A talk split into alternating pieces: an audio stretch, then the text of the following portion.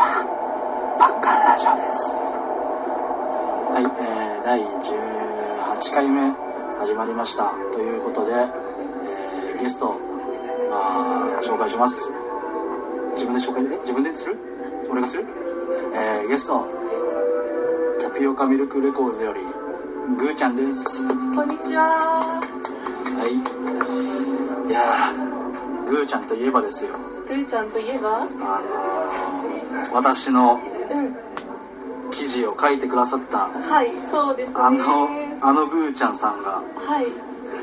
ラジオにゲストとして、いや、ありがたい。いいや、こちらこそ、やいやいやいや、あの、あのね、今はいめっちゃ実は緊張していまして、というのも、ポッドキャストに出演するのがね、あ初めてなのね。ポッドキャストでラジオもじゃない？ポッドキャストだけ？うん、ラジオも。だよね。いやー、そんなにね、緊張するようなラジオじゃないよ。こんな、こんな、ね。でも、でも実はね、うん昨日家でね、めっちゃシミュレーションしてきて、うんこんにちは、こんにちは、こんにちは、みたいな。どのトーンで行こうかなとかね、めっちゃシミュレーションしてました。だけど今日喉の、ね、手入れはね、諸事情によりできなかったということで、本当にいや、ね、ほんとね、やってくれるなっていう。いやいやいやいや、っていうのはね、違うんですよ。いや、違くないんだけど、あのね、いやさ、まず、平たく言うと、財布を家に忘れてきまして、のど飴があの外出先で買えないっていうね、事故が起こって、そこをつかみは、あうんうん。いいよ、別に。ああの、バッキーさんに、全然いいよ。え、あの、別に隠してないから。あ、隠してないんだ。あ言ってないだけで。あ、隠してない。そうなんだ。あの、ここで豆知識なんですけど、あの、バッキーさんは、別名、本名？本名、本名 OK だから別に隠してないから。そうなの、あの、本名をもじって、私は長年つかぴょんと呼んでいます。うん。まあこれ後々、すみません、お待たせしました。あー、まそう。うまそ軽くかき混ぜてから召し上がります。はい。う。はい。はい、シーザーサラダ。あのー、なんだっけ、まあ、これ2週撮る予定でいますけど、うん。まあ、2週目に話そうと思いますけど、まあ、バン、もっとね、バンドメンバーなんだよね。そうなんだよね。で、夏い。暑いね。うん。あの時の青春だよ。青春、うん、青春なのかな？青春は終わってた。青春終わった上での青春だったよね。ありがとう。助かる。これ撮りながらお食事うんうん。してますんで、皆さんね。はい。皆さんも美味しいご飯を食べながら、ぜひね、お聞きいただきたい感じですよね。ゴリゴリ乗っけちゃったけどいいか。え、ありがとう。で今日はね、あの、ステーキハウスに来てるんだよね。そうだね。まあ、場所は言わないけどな。まあ、言わないけどな。探しておくれ。うん。絶対無理。絶対無理でしいやー、ということで、じゃあそろそろ、ょ。はい。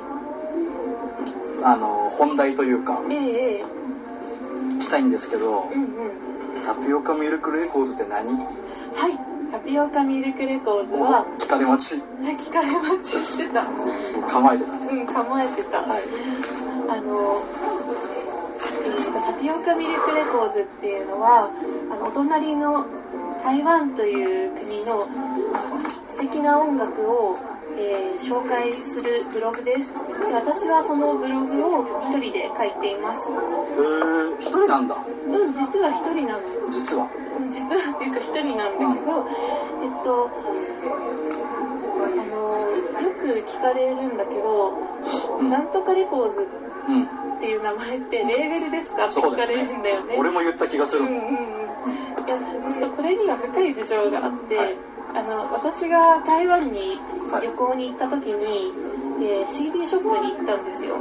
でそこがホワイトラビットレコーズっていうお店で、でそこの店員さんがすごく親切で、うん。でね、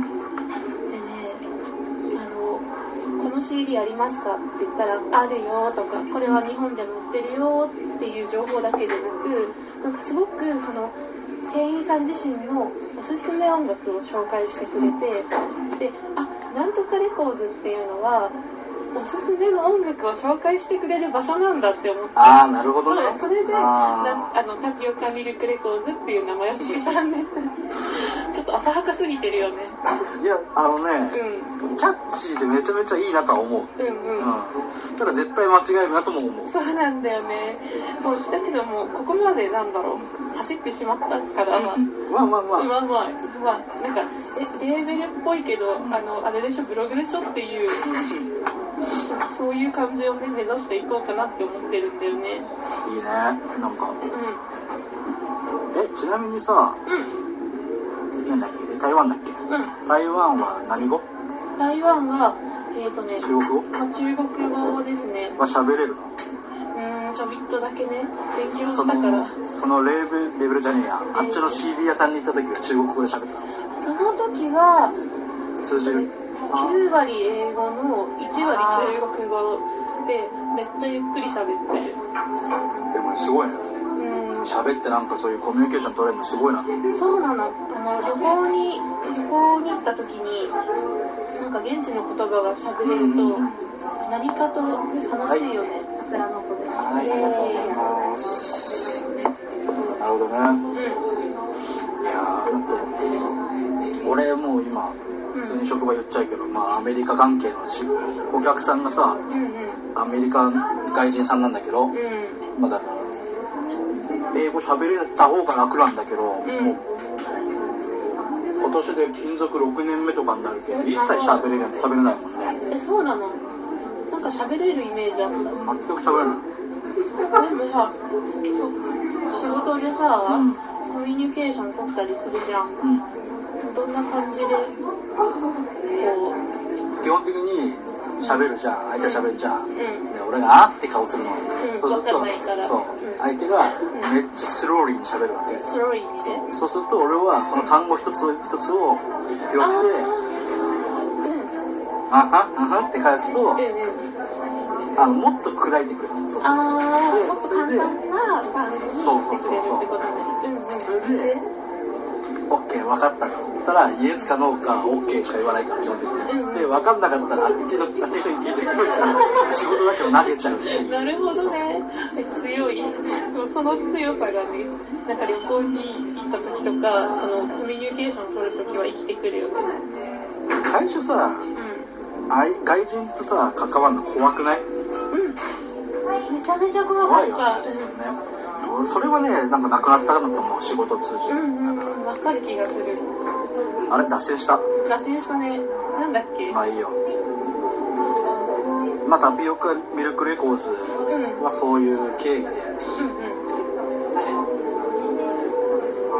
ちなみにライターは一人って言ってるけど他にやってる人は基本全部一人うん、全部一人でやってる。うーんすごい構でも一人でやる楽しさってすごくあって、なんか書きたいように書けるし、なんていうかな。思い立った時にすぐ書けるから、そうだねいややりがいあるよね。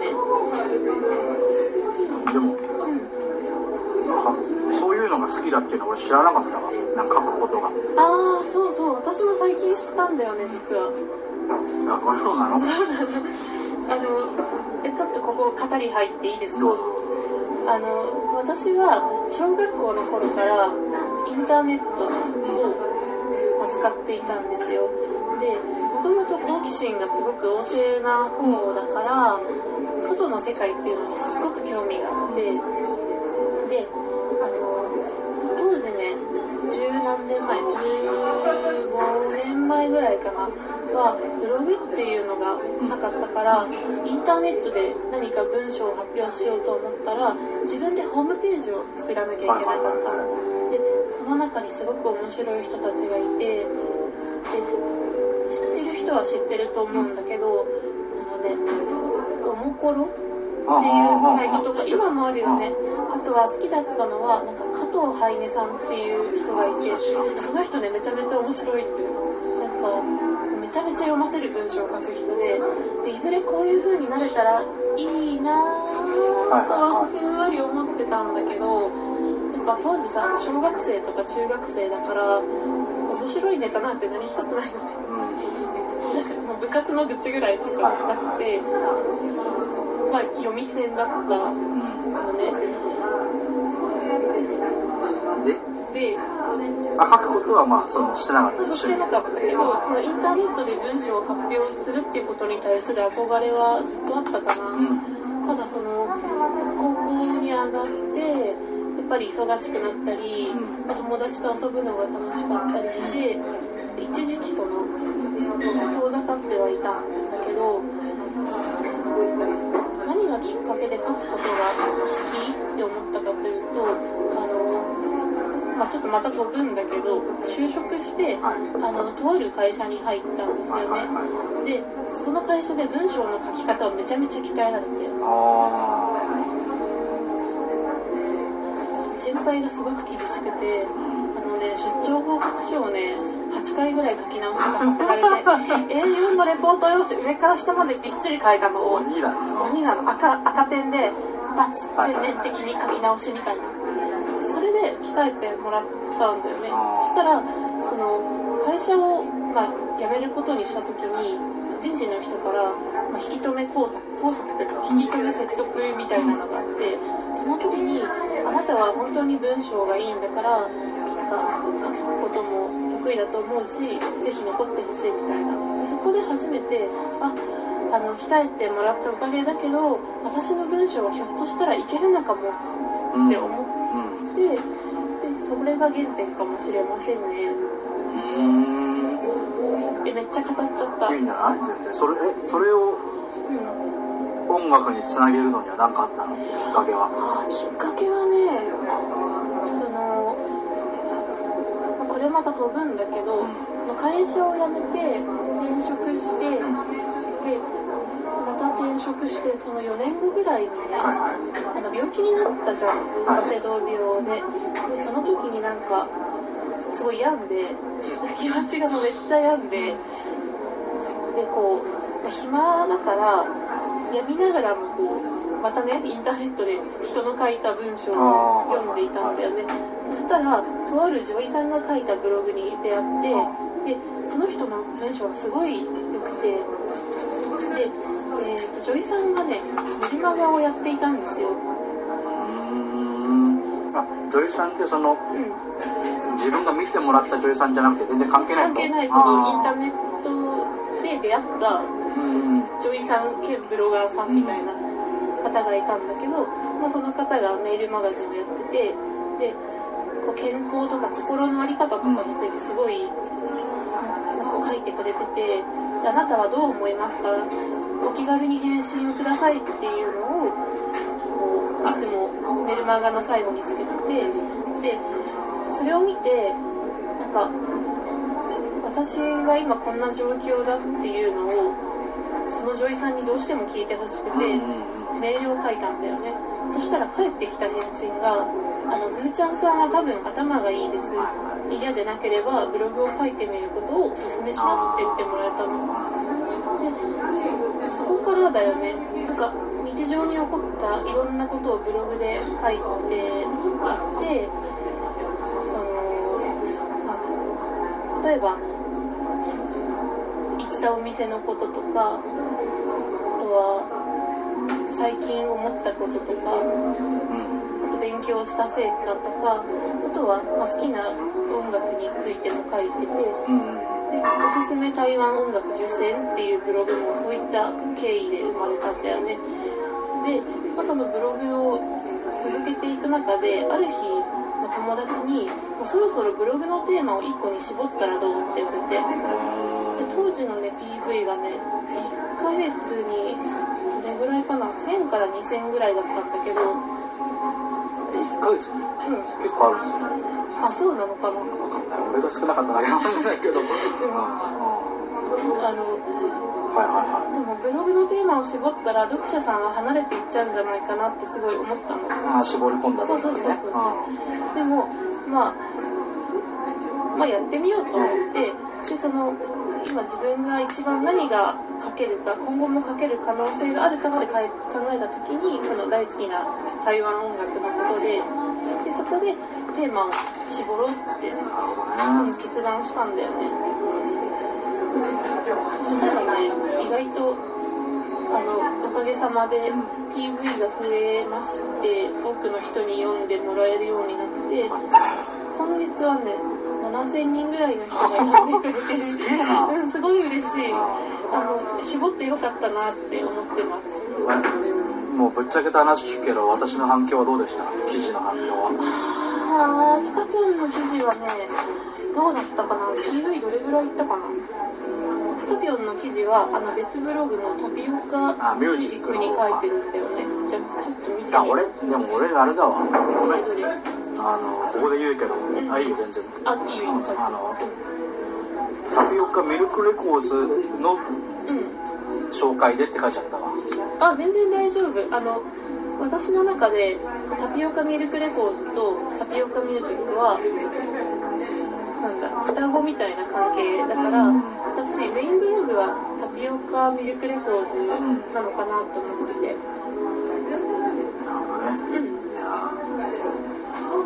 からなんか俺も書いてもらうのはさ、う初めてだったから、んうんいや、なんかさ、嬉しいよね、やっぱりね。え本当に？いやなんか喜んでもらえるのが一番嬉しい。いや、やっぱあのー、うんぐーちゃんが、んうん。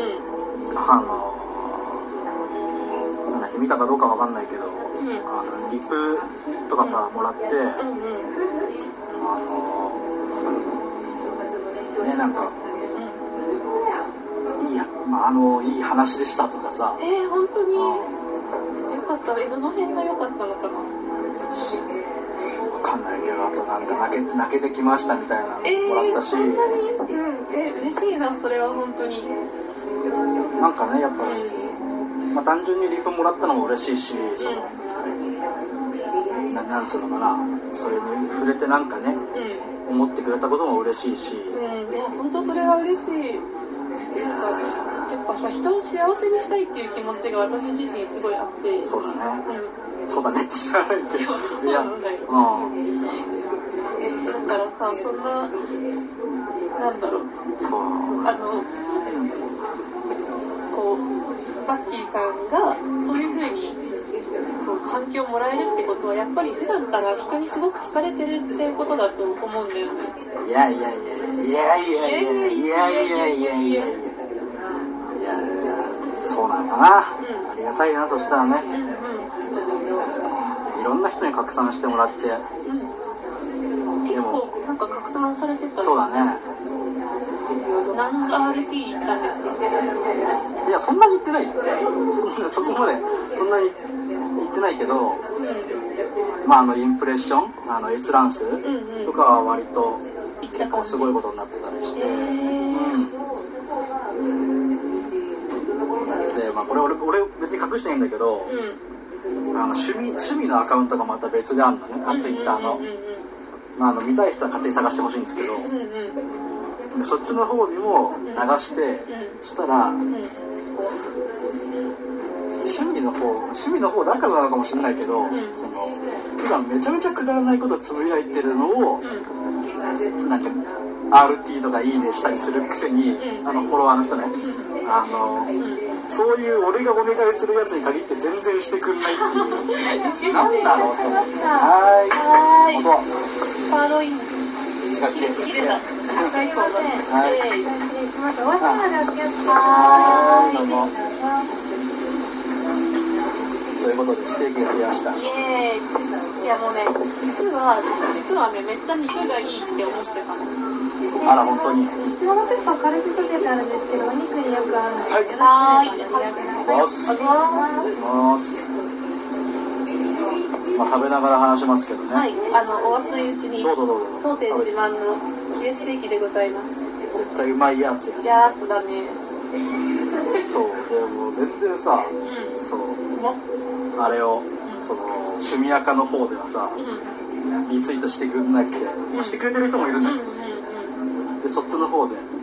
普段なんでお前らしょうもないことには反応するくせにこういう時には死ねえんだよってちょっとガチ切れした。それ勝手なガチ切れだよ。そうそうそう。いやでもね本当にあのー、なんだっけ。元ベギラマのああの俺がスタッフやってたバンドのうん。メンバーさんとかもツイツイートじゃないや。あリのうん、してくれたりしてありがてえなっていう。あなんかさそういうこうリアルで会った人に、なんだろう拡散とかしてもらえるのってさまたなんか喜びもひとしおって感じじゃない？そうだね助けてもらってる感があってさ嬉しいよおじさんは。うんうん。あとねいやどうだ？った記事書いてみてまたなんなんつうの？あ書きにくかった？そのやっぱさと友達じゃん。言ったあらー言ったら友達関係性的には。うだからさなんか近すぎると書きづらいってのもあるのかなとは思ったんだけどんいやその方がない。うんそんなことはないんです実は。私は近ければ近いほど筆が乗るタイプなんですね。ごめん。うまっ。だからだからそれね。それね。あ肉がうまくて黙っちゃった。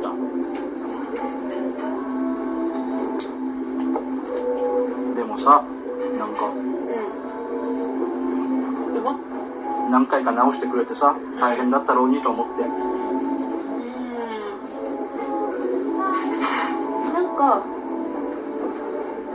修正は全然大丈夫なんだけど、そのドラマドラマーとして最初書き進めていたから、うんそこでどうしてもモヤモヤがあって、言ってたねうん、モヤモヤの原因が何か突き止めるのがすごく大変だった。そのま間違ってるかもしれないんだけど、やっぱり仲いいからこそ、相手の本質に触れた上で記事を書きたいって思ったのね。うんだからその、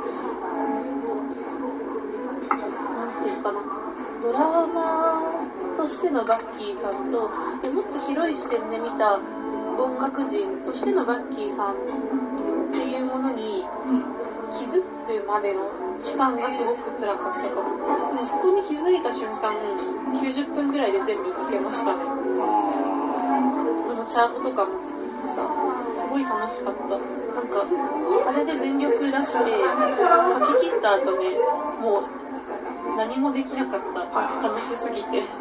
あれなんか俺が第第一弾みたいな感じ？うん。まだ。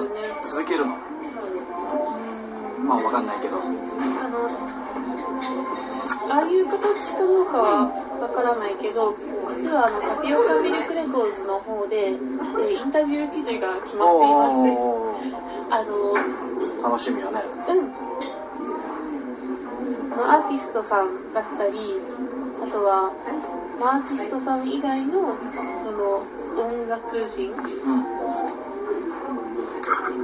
まあ、音楽をやってる方に、こう、なんていうの、注目して、インタビューをしていこうかなって思っていて、来月ね、順調にいけば3本ぐらいインタビュー記事が上がると思います。イェイ。じゃあ来月注目注目よろしくお願いします。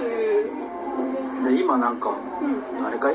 その、まあ、インタビューしてるのもあるけど、まあ、言える範囲とかでもいいし、うん。あれですけどもしかしもしかしたらじゃねえやうん。あのそういうおすすめのおすすめ人とかははなんかいるんですかい？あります。いっぱいいます。あの、えー、まずおすすめのアーティスト、一応言っとくけどそのここにね。あの音楽を流さないからうん。自分で探してください。はいどうぞ。はい。どうぞ。えー、まず、1アーティスト目は、えー、サオドン、メイヨ、パイドゥイという、ちょっと待って、あの、発音が今ね、良くなかった。発音がいいとか悪いとかの前に全然わかんない。あの、英語で言うと、あ、日本語で言うと、サオドンにパーティーはないっていう名前のバンドで、えーこちらは2012年に結成したバンドなんですけども、えーとですね、昨年2017年に台湾を代表する音楽賞のゴールデンメロディーアワードっていう賞があるんですけども、えー、とですね、新人賞と、とバンド賞と楽曲賞の3つ三冠を取ったバンドなんです。で、あの、最優秀バンド賞みたいなのでは、あの、台湾にで今めちゃくちゃ、もう、日本でいう TOKIO ぐらい熱いバンドがあって、メイデーさんっていうバンドなんですけども、その、大御所、大ベテランを抑えて、で、バンド賞を取ったという、そんな素敵なバンドなんですよ。ただその、日本語で上がっているレポートを読むと、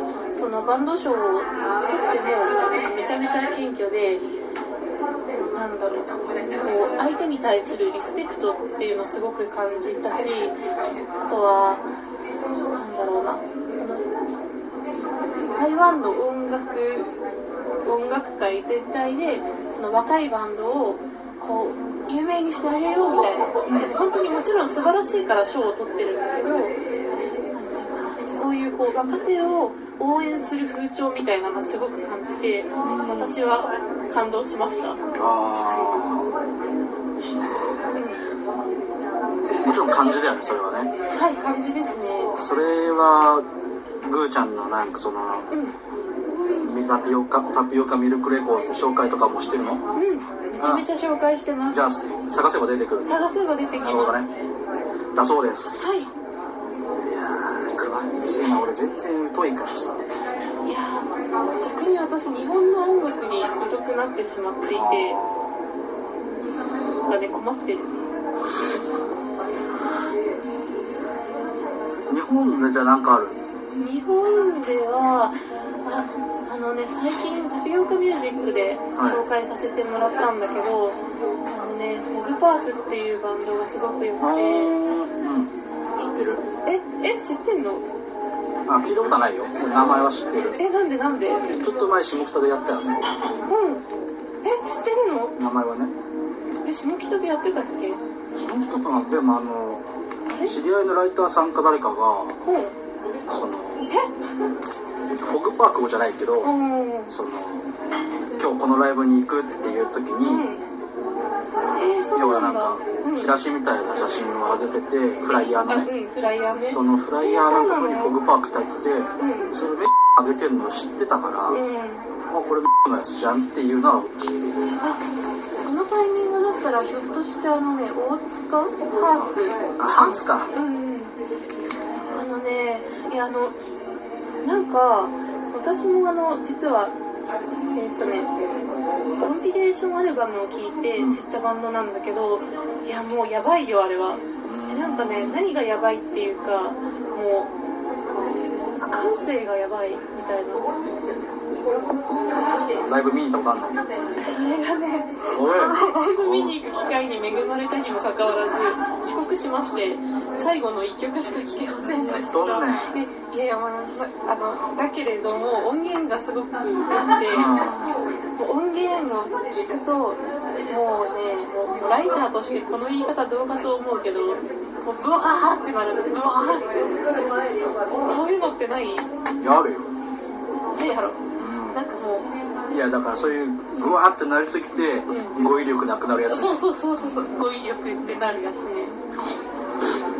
そうだねえ、でも、えバッキーさんがフォグパークを知っててくれて嬉しい。今度、あの、勝手に音源貸すね。うんうん。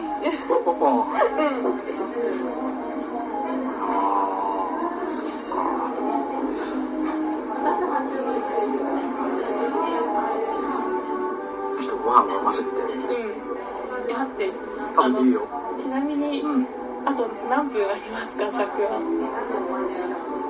いやもうすすぐ30分経つからとりあえず第 1, 一次は噛んだけどイエーイ。なんか話すことある？話すこともはう、ネタ切れた？えっとね、じゃあ最後に一言。あの、タピオカミルクレコーズでは、ああの素敵な個性的なあの台湾の音楽をめちゃめちゃあの愛情愛情全力で書き綴っています。よろしければあのこのポッドキャストをお聞きの皆さんもチェックしていただけたら嬉しいです。よろしくお願いします。ぐーちゃんの声いいよね。あざっす。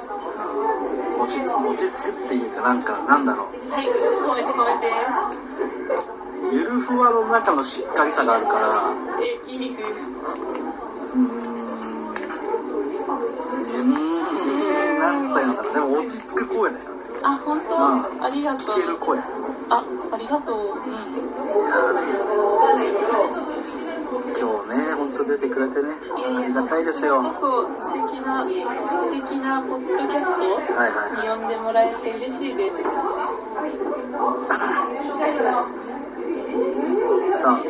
あその他まあ今宣伝したけど特に宣伝は大丈夫かなそれでじゃ。あうん。今後なんか抱負とかあります？特今にない？後の抱負はね、えーブログをもっとおしゃれにしたいです。そこかよみたいな。だそうですね。あのおしゃれにするアイディアをお持ちの方いらしたらあのバッキーさんまでご連絡をお願いします。大丈夫。大丈夫ですあれツイッターやってんだよね。うん。じゃあね両方俺の方も合わせてツイッターどうぞタピオカミルクレコーズよろしくお願いします。よろしくお願いします。はいということで、えー今回第18回かな、まあ、これで終わります。2週目もあるかもしれない。よろしく。それじゃあ一旦さようなら。ありがとうございました